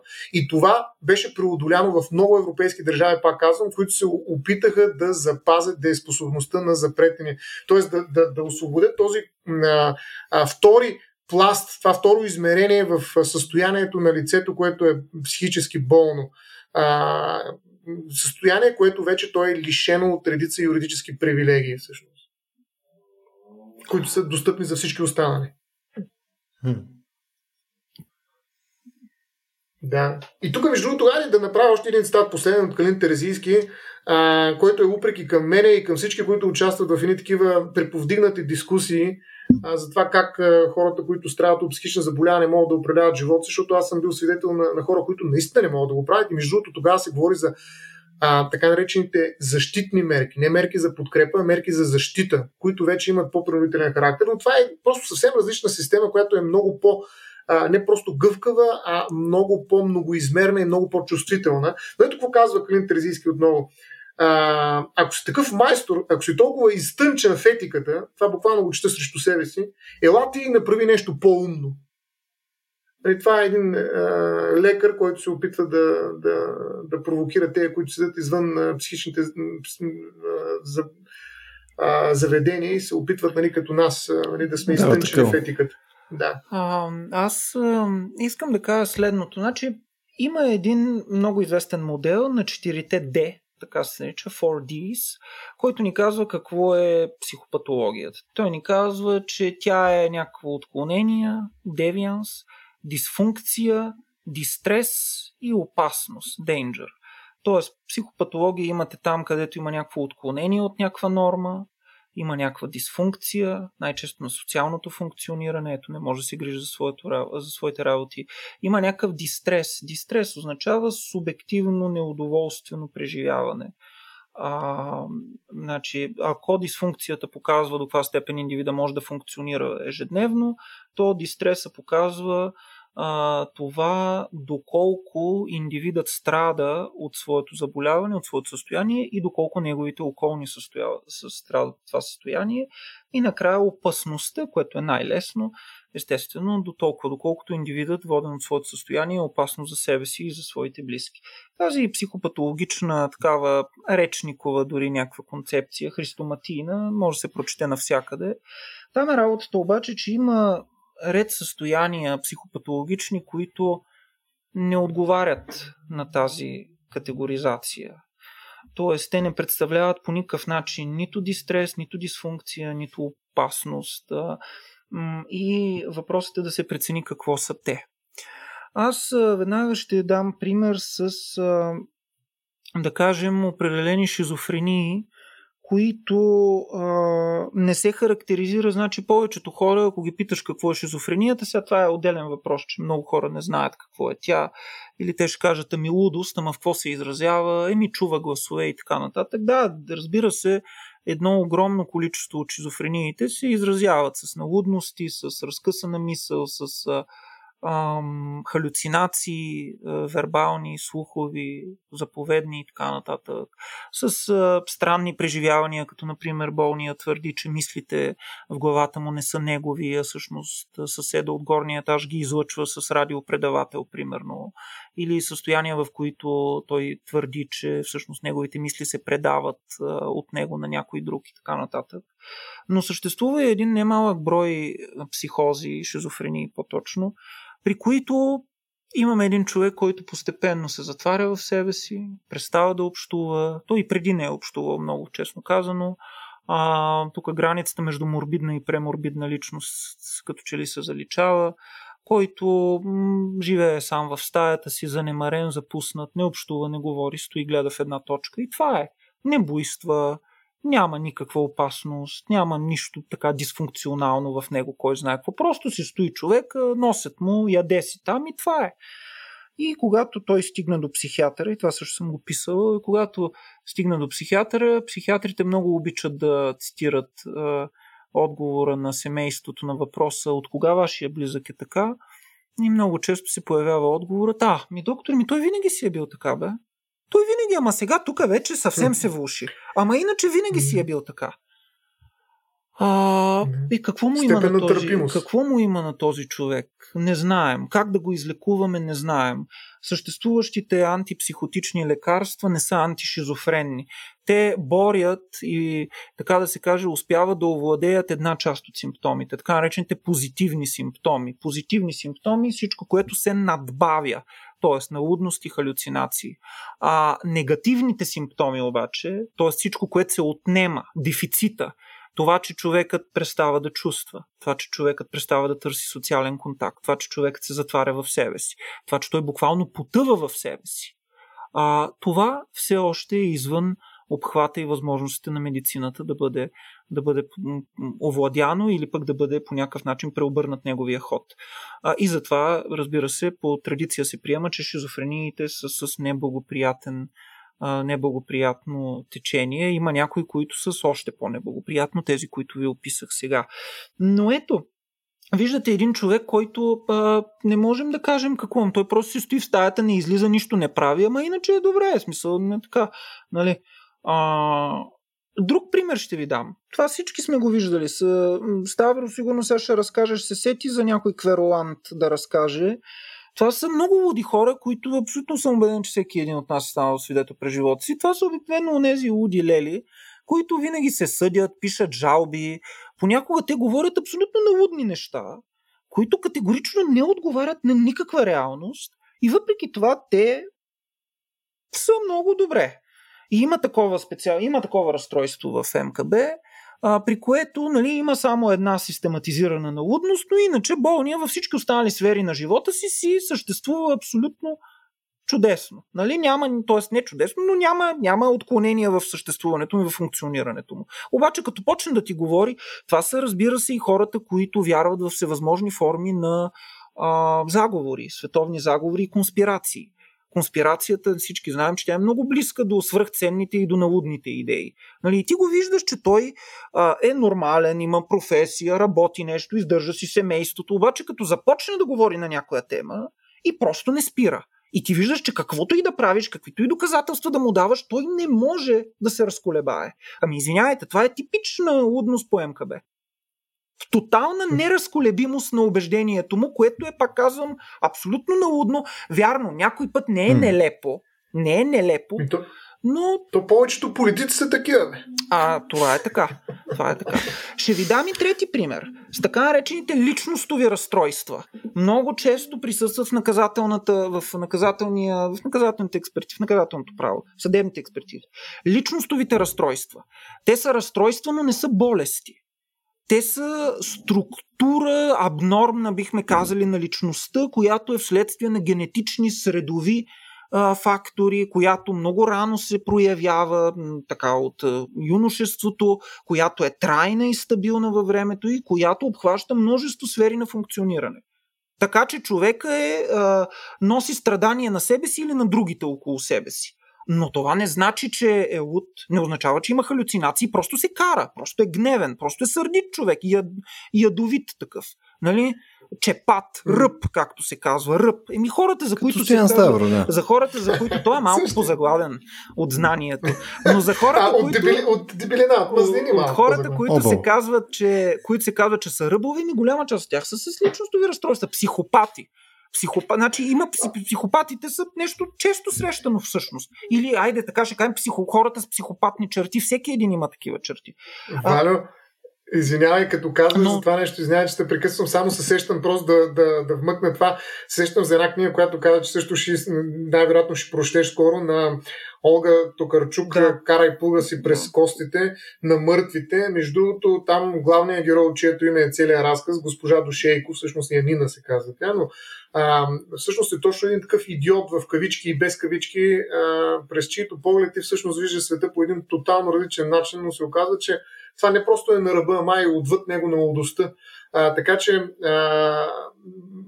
тези герои, виж как влизат и в художествената литература и създават светове, които се четат, защото това е все пак носител на Нобелова награда за литература за 2018 година. О, разбира се, тоест, лудостта е... Тук е хубавата част на лудостта, това красивото лице на лудостта. Лудостта винаги е присъствала в изкуството още от времето на Платон, който говори за манията, за тази божествена обзетост от въдното, от божественото, от тази инспирация, която нали овладява човека. Такава е ударението? Мания? Мания е, да. Мания е ударението от майномай, което означава лудувам. Глагол с експлицитно религиозен дионисиев характер. Нали? Майномай е лудувам, така както лудуват по време на вакханалиите в чест на бога Дионис. Това са различни такива ексцесивни оргиастични преживявания, които са много тясно вградени в старогръцката религия, в гръцката религия. Така че оттам идва тази идея за манията и за божественото озарение и вдъхновение, която, разбира се, в романтизма е тясно обвързана с изкуството. Нали, това е при Шелинг, това е при немските романтици, при Новалис, при Шлегел в някакъв смисъл. Естетизира се. Тя се естетизира, разбира се, тя се естетизира и по-късно в фигурите, да кажем, на Хьолдерлин, който е на границата на романтизма, и естествено на фигурите на Ван Гог. Карл Ясперс има една чудесна книга, която е за Стриндберг и Ван Гог. Там се говори обаче и за Хьолдерлин и там той изследва лудостта на тези двама велики автори в историята на изкуството. Стриндберг, нали, големия драматург на конфликта, и на ние го споменахме в подкаста ни за секса, конфликта между мъжа и жената, и Ван Гог, разбира се. Да, впрочем, да. Като казвам само за Ван Гог, да кажа, че в МКБ влизат и поведенческите и психичните разстройства, които са предизвикани от психоактивни вещества. Наркоманиите са много важна част от психиатрията. Много важна част от психиатрията и много актуална част от психиатрията, разбира се, както добре знаем. Така че ето виждате тук колко много състояния влизат, освен шизофренията, освен биполярното разстройство, освен неврозите, фобия, тревожно разстройство, паническо разстройство и така нататък, също умствената изостаналост, също така разстройствата в развитието, като аутизма, например, също така различни поведенчески симптоми, свързани с телесни функции, като например булимия, анорексия, инсомния има, различни влечения на разстройства на подтиците, като, да кажем, хазарт, клептомания и така нататък. Всички тези неща влизат в тази пета глава на МКБ. И са форма на лудост в някакъв смисъл. Да, то въпрос е дали има такава форма на лудост като вангогизъм, примерно. Защото, както виждаш, нали, наистина, освен естетизация, всъщност лудостта, нали, е много често свързвана. Сега често, за съжаление, е свързвана, често не е свързана с гениалността. Нали, една много сериозна заплаха. Аз съм против всякакво романтизиране. Да. Има факт е. Хьолдерлин е шизофреник. Той прекарва 30 години в лудница, но той е известен като Хьолдерлин от преди да влезе там. И това, което след това е създал, е много по-различно от това, което е създал преди това. Така че аз съм... Да, исках да кажа, че всъщност някои от разстройствата, които са описани в МКБ-то, всъщност са причина за някои от най-великите човешки постижения, бих казал. Тоест, сега ако някой тръгне да каже, че самоубива за името на някаква кауза, според мен днес ще изглежда като симптом. И ще кажа, че чакай тук да те разпитам малко по-подробно, за да ти повярвам, нали? Докато преди 100 години това би било върха на националния героизъм. Нали? Тоест, според мен има едно такова превръщане, медикализиране на някои крайни психически състояния или, да кажем, мотивации на човека, което ги деонтологизира, естетизира дори по някакъв начин и ги превръща в нещо служебно, характерно за някаква специфична наука. Но не знам доколко, нали става просто за гранични ситуации. Разбира се, ако човека страда от шизофрения, това няма как да стане. Нали? Нещата са доста по-тежки. Не, трябва и... Кажи, аз ще кажа. Зависи, може би, да. Но въпросът е, че просто има едно трансфериране, как да кажа, на определени поведения от сферата на чисто социалното договаряне към сферата на експертното медицинско устойностяване. И на мен това ме притеснява лично, че всъщност производството на такива разстройства на ръба, които даже си спомням, че в съдебна зала съм спорил за това дали е разстройство или е заболяване. Ако, Валю, може да ми кажеш каква е разликата между двете, при условие, че в МКБ-то ще съм ти благодарен, но факта, че има едни разстройства, които според самия експерт, който беше разпитван, не е заболяване. Ами, просто тогава, що е международна квалификация на болести, класификация на болести, в крайна сметка, какво прави вътре. Но така или иначе, тези разстройства всъщност, виждаш как проблематизират и понятието за болест, защото вкарват там и неща, които май не има мястото. Ти какво мислиш за това? Действително това е така. Аз обаче бих казал, че никога за мен не е имало разлика между, т.е. разграничаване и диференциация между чисто социално-политическото договаряне и медикализацията. Те винаги напротив са вървели ръка за ръка. Що се отнася до идеята за заболяване, обикновено когато се говори за заболяване, се говори за това, което се нарича disease или морбус. Тоест това е нещо, което може да бъде... пак казвам, по някакъв начин овеществено. Заболяванията са заболявания, увреждания на тъканите, на клетките и така нататък. Докато психическите заболявания. Тогава, когато става дума за психически състояния, обикновено се говори за disorder или за illness. Има една разлика.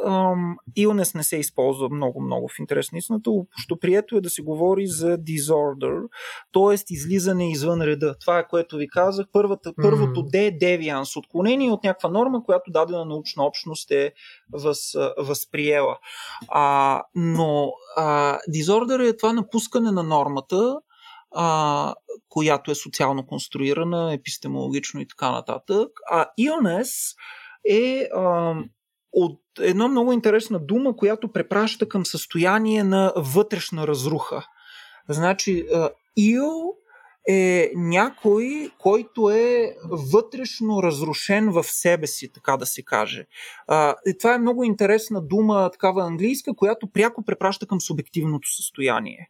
To be ill означава да си not well, да не си добре, да се чувстваш разрушен, разпаднат, но вътре в себе си и да го усещаш, да усещаш тази разруха вътре в себе си. Нещо, което впрочем е много характерно за голяма част от психичните заболявания. Така че специално в този случай се използва тази дума. Пак казвам, тя обаче е с така по-скоро за затихващи функции. Обикновено се говори за disorder. И факт е, че е трудно да кажем дали клептоманията, да кажем, или е заболяване, нали? Но тя е... не съм сигурен, но мисля, че се класифицираше все пак в хиперактивните деца, как беше там? Хиперактивните деца, това е най-големия проблем, защото хиперактивните деца, това е абсолютно доказано, че в Америка има много по-голяма вероятност те да бъдат диагностицирани с HDAD, HDAD, хиперактивност с дефицит на вниманието, отколкото в Европа. Там залогът е друг, че това нещо се лекува с стимуланти, които са както знаем, от кокаиновата и метамфетаминовата група. Супер. Така че там става, това е нещо, което е друг проблем. Но вижте, разликите между DSM и МКБ понякога са фрапантни. Те може би ще станат сега има МКБ 11 се готви, но примерно една такава разлика е, че в DSM шизотипното разстройство е личностово разстройство. Личностово, т.е. то не е заболяване. Докато шизотипното разстройство в МКБ е класифицирано най-близо до шизофренията. Имате шизофрения и веднага след това имате шизотипно разстройство, което обаче не е личностово. Това е много важно. Добре, аз в английски контекст разбирам, искам тук да се продължи, защото наистина ми е важно това. Това като не е заболяване, разстройство, основание ли е да бъде зачетено от правото, включително и в контекста на запрещението, включително в контекста на съобразяване на останали обстоятелства и прочее, защото правото не прави такова разграничение. Само тогава, когато наистина има степен на такава дисфункционалност, че наистина човекът не може да се грижи сам за своите работи. Ами не, това е в този контекст на запрещение, обаче нали, тогава всичко влиза вътре. Нали, това е втория критерий. Въпросът е дали има психична болест или душевна болест, както казва. Душевна болест ли е това? Ама защо ни, не е душевна, но защо ни трябва душевна болест? Значи душевна болест защо може да ни трябва... Закона? Ама защо ни трябва? Тя ни трябва в случаите, когато имаме запрещение или в случаите, когато имаме вменяемост и невменяемост. Но ние знаем, че критериите за вменяемост и невменяемост са не само. Примерно, в много ситуации има значение. Примерно в ситуациите за предоставяне на родителски права, ситуациите на домашно насилие. В много случаи, все пак това е международна квалификация на болест, класификация на болестите. Какво правят те disorders или каквото и да е било разстройства, след като не са болести там?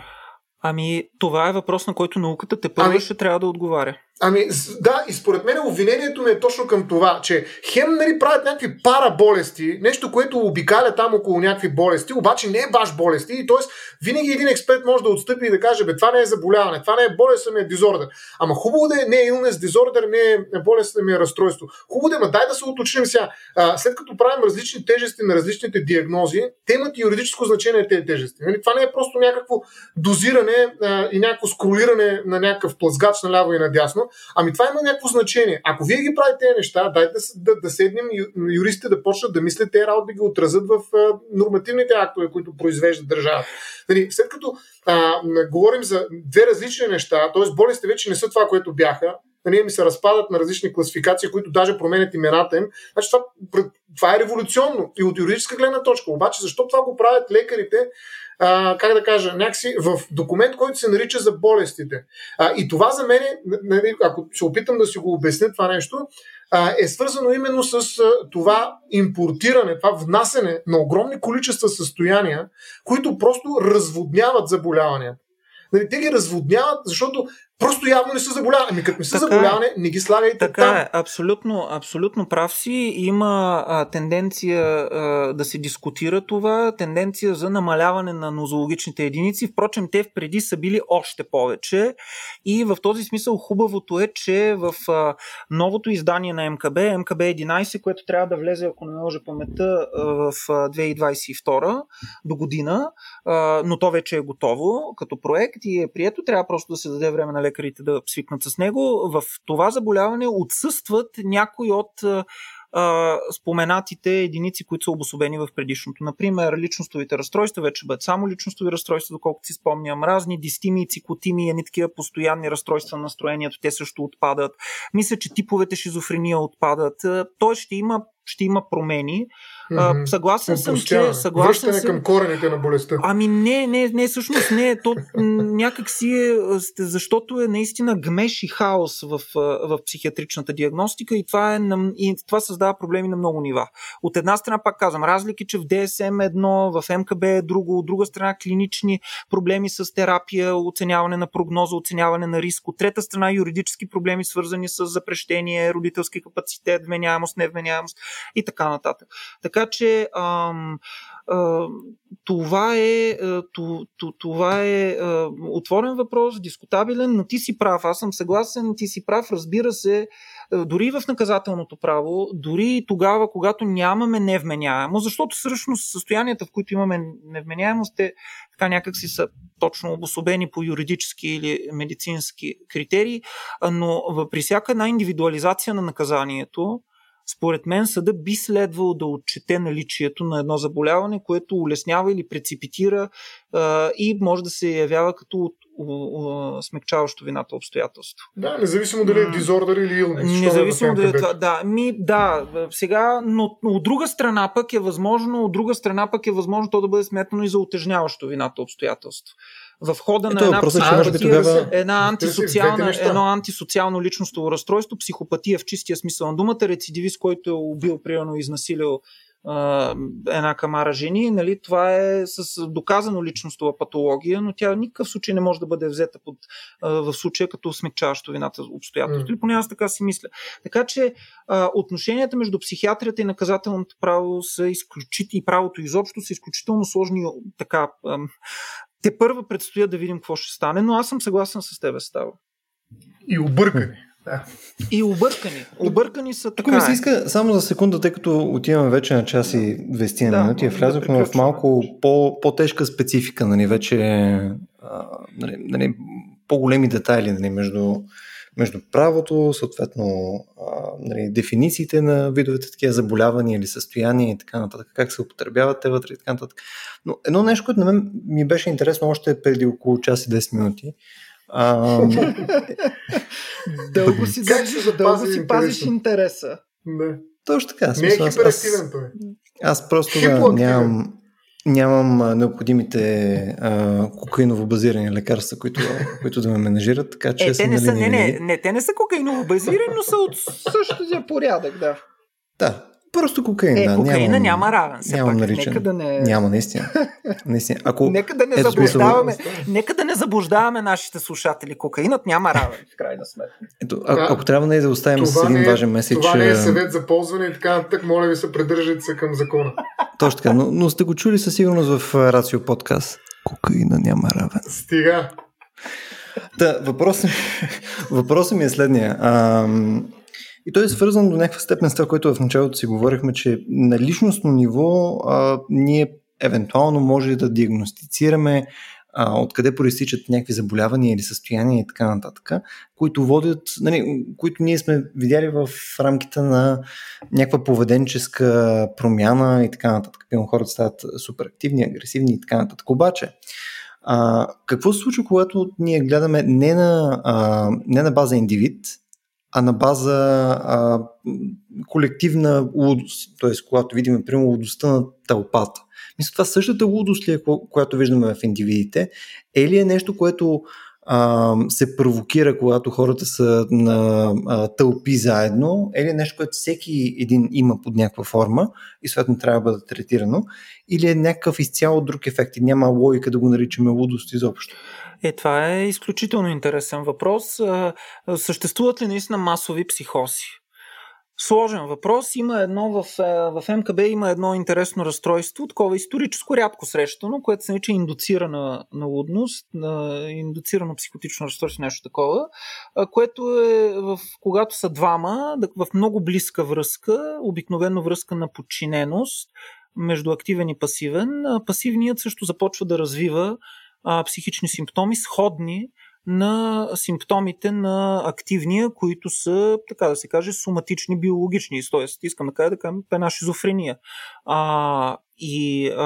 Това е абсолютно така отворен въпрос. Интересно. Едно от най-интересните фолия ду се нарича, нали, лудо за двама. Едни от най-интересните състояния са тези, но се срещат много рядко, но са класифицирани, че в смисъл за свидетелствани са. Възможно е при двама. Сега, какво става, когато отидем на ниво колектив? Със сигурност става дума за психологични феномени.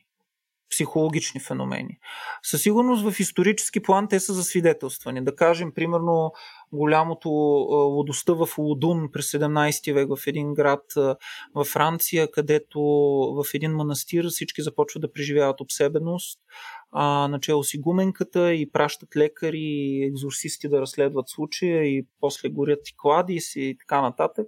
Това е един от добре известните случаи на масова психоза, можем да кажем. Този термин е не медицински, не професионален, впрочем. Но засвидетелствани исторически такива феномени. И сега е много интересно. При тях, действително, това, което се показва в клиничната им картина в кавички, са някакви симптоми, които ние разпознаваме и при шизофренно болните пациенти, например. Но няма как те да са шизофренно болни, защото в случая става дума за колективни, нали, феномени. Тоест феномените са психологични, а не соматични. Искам да кажа, че те се дължат на така разстройство на психологичните процеси, което не е ендогенно, не идва отвътре, не е биологично, както се смята за шизофренията, нали, че все пак тя е един ендогенен процес, дължащ се на определено нарушаване на биохимията, да кажем, на мозъка. Но виждаме, че са много склонни по проявата си, по изявата си. И това е отворен въпрос. Какво правим с социалните психопатологии? Какво правим, когато обществото се разболее? Когато то започне да бъде овладяно, само това да кажа, когато то бъде овладяно от поредица от налудности, например, като в момента владеещите ни налудности за, да кажем, преследване, световен заговор срещу ваксините и така нататък. Тоест, тук това може да кажем, ако се облегнем върху тази теория за меметиката там покрай Сьюзан Блекмор, да кажем, самите идеи и социална интеракция, съответно идеите в рамките на някакво социално общуване са заразата. Съответно, тези идеи получават някакво благоприятно поприще в тялото на някакъв човек, по същия начин, по който бактерии, вируси и така нататък се загнездват. Атакува, информацията се преработва от нервната система и при определени възможности за индуциране, най-вече чрез медиите, чрез виртуалното пространство и при определени преципитиращи фактори, които облегчават цялата стая и предразполагат, като например по-нисък културен, социален статус и така нататък, и се появяват тези хора, които пишат глупости във Фейсбук. Така се появяват. Ниско образование, некачествено образование. Според мен това, което ни трябва, Варло, е просто да върнем екзорсизмите. Това е единственият начин. Какво ще кажеш, Стоян? Всъщност аз бих подходил по един друг начин, нали, към нещо, което изглежда на екзорсизъм, но всъщност е различно. И тук ще се възползвам от една преведена на български език така много приятна книжка, казва се "Светия идиот". Проект за апофатична антропология. Автора е Цезари Воджински на Сон издателството. Книгата е, мисля, че 2004 година, точно така, която разказва за така наречените юродови ради Христа. Тоест, това е една много специфична индивидуална практика обаче на християни, които се канонизират, защото са безумци, най-грубо казано, защото се държат като побесняли.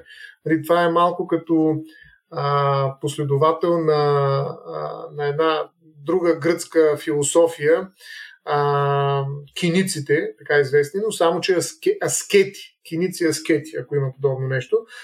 Но те не се смятат за ерес, нито се смятат за някаква форма на заболяване, което трябва да се лекува чрез екзорсизъм, защото всъщност са по някакъв начин изпълнение на проповеден от самия свети апостол Павел, нали? Който казва, че всъщност истинската мъдрост е глупостта всъщност. И тази глупост те преживяват като някаква форма на лудност, нали? Като бяс, който бяс обаче е свещен, който бяс е, както казва и книгата, "Светия идиот". В този смисъл аз бих искал преди обаче да кажа няколко думи за това, да ви прочита нещо от тая книга. Той е от главата "Тялото на юродивия", за да видите какво всъщност представлявал един такъв светец, който е бил малко или много май-май луд от гледна точка на рационалното мислене. И става въпрос за една извадка и по-скоро преразказ на житието на свети Серапион Синдонит. Защо се е наричал Синдонит? Всъщност Синдон, това е една къса ленена дреха, която той всъщност е носил и само единствено, обаче веднъж, когато е минал покрай един премръзнал беден просяк, той се е свалил и му е дал и останал, разбираш ли, без синдон. И оттам синдонит, нали, като го попитали, след като го видяли голбе, кой те се блече, отче, той показал, нали, Евангелието, което държал в ръцете си и казал, то ме се блече. Нали, оттам идва Серапион Синдонит, като вече е ясно, че става въпрос за някакъв човек, който ходи основно гол. Но ето, това е нещо, което искам да ви прочита, за да видите, нали, всъщност къде е проповедта в крайна сметка и къде е това житие, което учи на нещо свято всъщност. Пристигнал той в Рим и чул за някаква благочестива монахиня, която от 25 години живеела в абсолютно осамотение и мълчание. След 3 дни упорито домогване до килията ѝ, той бил допуснат до нея. "Защо седиш тук?" попитал той, като я видял. "Не седя", отговорила, "а вървя." "Къде отиваш?" попитал е Серапион. "При моя Бог", рекла. "Жива ли си ти или мъртва?" "Вярвам на моя Бог", отвърнала, "че съм умряла за света, защото който живее зарад тялото, той няма да стигне до Бога. Ако искаш да ме убедиш, че си умряла за света", защото това е много важно нещо точно за юродивия, т.е. този, който е изрод, най-грубо казано опростено, е, че е умрял за света. "Ако искаш да ме убедиш, че си умряла за света, направи това, което аз правя. разказвай перекла. За този, който е мъртъв като тебе, казал се Пион, всичко е възможно. Излез от хилядите и се разходи. Не излизам от 25 години, възнегодувала тя. Как да изляза сега? Нали каза, споменал Серапион, че си мъртва за света. Ако е така, ако и светът е умрял за тебе, трябва да ти е все едно дали излизаш или не излизаш. Жената напуснала килията. Когато стигнала до някаква църква, Серапион се обърнал към нея. Ако искаш да ме убедиш, че си умряла и че не живееш с намерение да се харесаш на хората, това е много важно, че не живееш с намерение да се харесаш на хората, свали от себе си всички дрехи като мене, сложи ги на раменете си и продължи така из града. А аз ще вървя пред теб бе по същия начин. Ако стори това, отговорила тя, ще навреди на мнозина с безсрамната си постъпка и хората ще имат право да казват лишена от разум и обладана. А какво те интересува, рекал Серапион, нали си умряла за хората? А на умрелия му е абсолютно безразлично дали някой ще го ругае или ще му се присмива, защото всичко му е все едно. Тогава жената рекла, кажи ми друго да направя, но до такава степен още не съм стигнала, още се моля. Симеон отвърнал, ето, Серапион най-вероятно, тук е Симеон пише, но Серапион отвърнал. Ето, не се възвисявай, сякаш си по-свята от другите и си умряла за света, защото аз съм по-мъртъв от теб и на дело мога да докажа, че съм умрял за света. Та сам бих могъл всичко това да сторя, без да се срамувам и негодувам. Тоест, това ходене като гол, нали, които хората, другите ще кажат, че нали, ходене на един лишен от разум и обладан, всъщност показва, че той не е от този свят, подобно на Христос, защото кой нали, би се държал както Христос да се разсме пътя към голот, така да се каже, при юродивия ради Христа е непрекъснат, той няма свършване. Защото ти непрекъснато държиш като някакъв ирационален, неразумен субект, който прави някакви неща, които са в противоречие с неговия интерес. Нали? Това казахме, не може да се грижи за работа. Кой би казал, че Христос се грижи, че умее и знае как да се грижи за своите работи, по смисъл на ЗЛС. Ами, бая трудно, нали? Това може би ще се каже и за всеки истински християнин, който в някаква степен наистина живее заради другия живот, нали? За постигането на смъртта още докато е жив и затова той казва, аз съм мъртъв за света вече. Нали? Няма нужда да живея, нали? Аз чакам онова следващо, този свят не е за мен, той е една иллюзия, да, в него ме тестват, но най-добрият начин аз да се изправя срещу този свят и да му покажа, така грубо казано, разбира се, среден пръст, е просто като му покажа, че не ми пука за мнението с другите. Аз не съм горделив, не искам другите да мислят, че съм нещо, кой знае какво. Аз съм един идиот. И затова самоунижението, като начин за самоунищожение, всъщност е една от основните такива идейни врати, през които влизат юродивия ради Христа, нали, всъщност в тази своя практика. Интересно е, защо обаче това не е обявено за ерес? Защото ереста е, може би, най-близко до психическото заболяване, да кажа. Нали, в смисъл, да, религиозно е от това отклонение, имаш някакво мнение различно, включително и за здравословно състояние, но никога никой не е обявявал, като имайте предвид, че става въпрос за практики, които са до 10-11 век всъщност са били характерни за Византия, след това се пренасят в Римската православна църква и са характерни именно за нея, там където няма ордени, няма други някакви църковни обединения и прочее, но те не са били обявявани за ерес. Поради три причини, казва всъщност Воджински. Първо, юродството никога не е нарушавало нито една от догмите. Нали, не е подронвало догматичните основи на църквата. Второ, казва той, то в нито един момент от развитието си не се е превърнало в доктрина, която би могла да бъде заплаха за официалната доктрина на църквата, тъй като нали, той е било практика и то е индивидуална практика. Нищо, че те разбират, че има други, защото има жития и така, които четат. И трето, от самото начало, юродството е имало несъмнено индивидуален характер и никога не е придобивало организирана или общностна форма. В този смисъл то не е застрашавало в йерархическо отношение организираната църковна институция. Тоест, провървяло му е. И това е в повечето случаи едно безумие, което е тръгнало рационално, т.е. разумно съм се превърнал в безумец, нали, за да покажа, нали, че аз не съм от този свят и всъщност не ми дреме нали, за този живот и не разчитам на вашето одобрение. Всъщност много по-високо е моята цел. Това би го казал сигурно Любо за всеки християнин, нали, за всеки вярваш в нещо отвъдно. Може би стария Любо, новия Любо, след като си говорихме по тези теми, не би го казал всъщност. Така че... Аз тъкмо ще да кажа, че нали, там звучи като класическа депресия, която описа преди маничко. И най-вероятно Христос е имал депресия, но да. Всъщност някои го обясняват, между другото, като тебе рационалисти от Рациум, биха го обяснили като клапан, нали, като някаква нали, такава маневра, в която се освобождава някакво напрежение и се пускаме поснете ги, те да се правят на луди малко, нали, това е просто да пуснем парата малко или повече, включително и що не с едно публично разговаряне. Сега ще го пуснем, те са отделни, нека, нали, що ме в името на Христос. Но всъщност зад цялата тая практика стои една много по-тежка и много по-дълбока философия, както винаги, когато става въпрос за християнство всъщност. И тя е свързана с това, че дори когато махнеш маската на той, който се прави на луд, под нея няма нищо. Тоест този, който практикува нали, наистина в дълбочина юродство, той наистина го прави понякога дори с педагогическа цел, нали? Да научи някой, да му помогне да преодолее някакъв свой недък или да разбере нещо и прочее, но това е друга част от цялата практика. Но когато махнеш тая маска, защото в този случай лудостта изглежда по-скоро като избрана линия на поведение, всъщност казва и не само Воджински, всъщност и тези, които са изследвали този феномен, няма нищо отдолу. Тоест това не е съзнателно избрана роля, това не е атракция, това не е някакво представление, а всъщност става въпрос за избор на изчистване на егоизма, в който ние живеем по принцип и който във всички случаи се захранва отвън. Нали? Тоест аз ставам независим, нали, това е наистина много сериозна форма на свобода, макар че нали, в града, там където юродството се практикува, е доста опасна професия, защото всъщност много хора могат да те убият с камъни, ти ги провокираш по един много радикален начин и лошо се пише като цяло.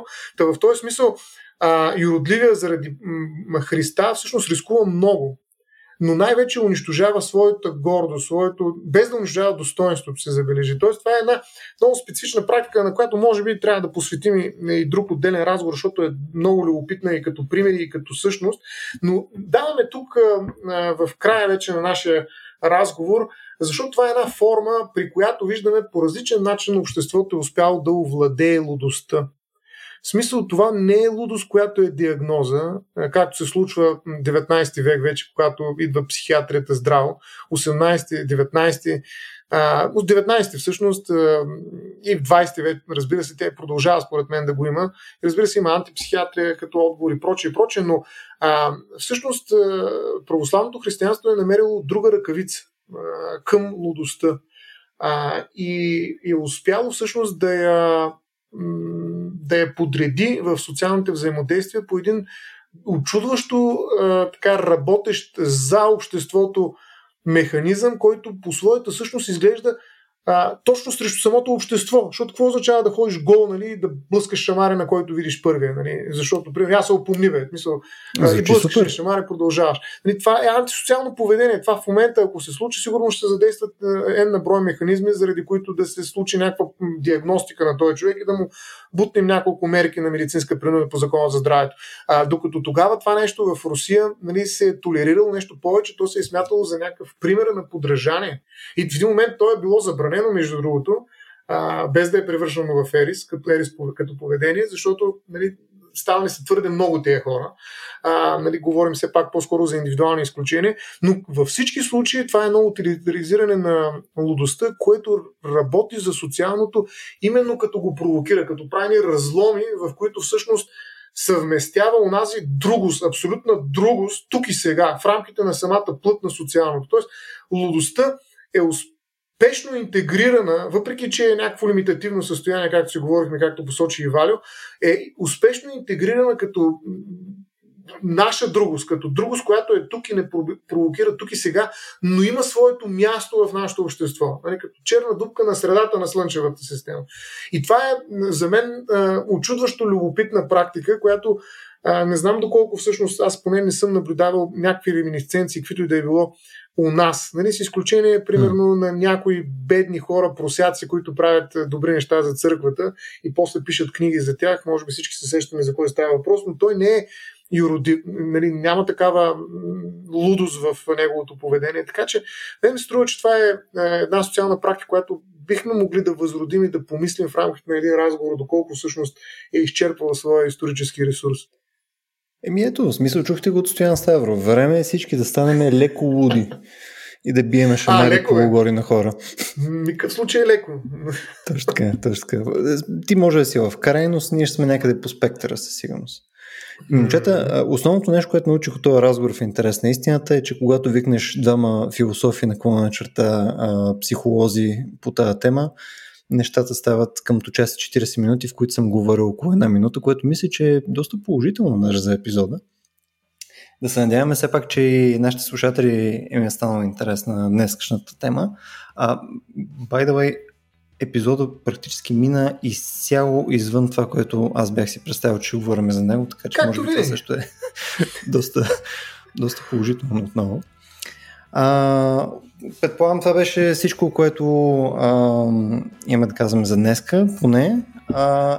Може ли аз да кажа две думи?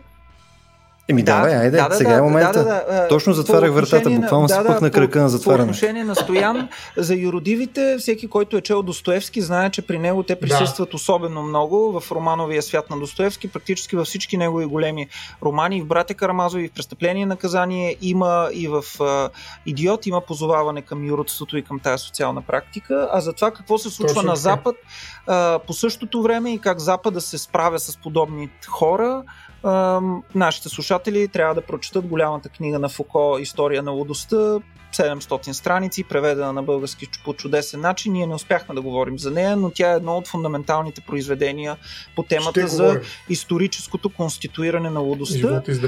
Иначе от мен е това, че една фраза, която е любимата ми фраза по отношение на лудостта, тя принадлежи на Гилбърт Кит Честъртън, големия християнски апологет, бащата на отец Браун, който казва, че лудият е онзи, който е загубил всичко останало с изключение на своя разум.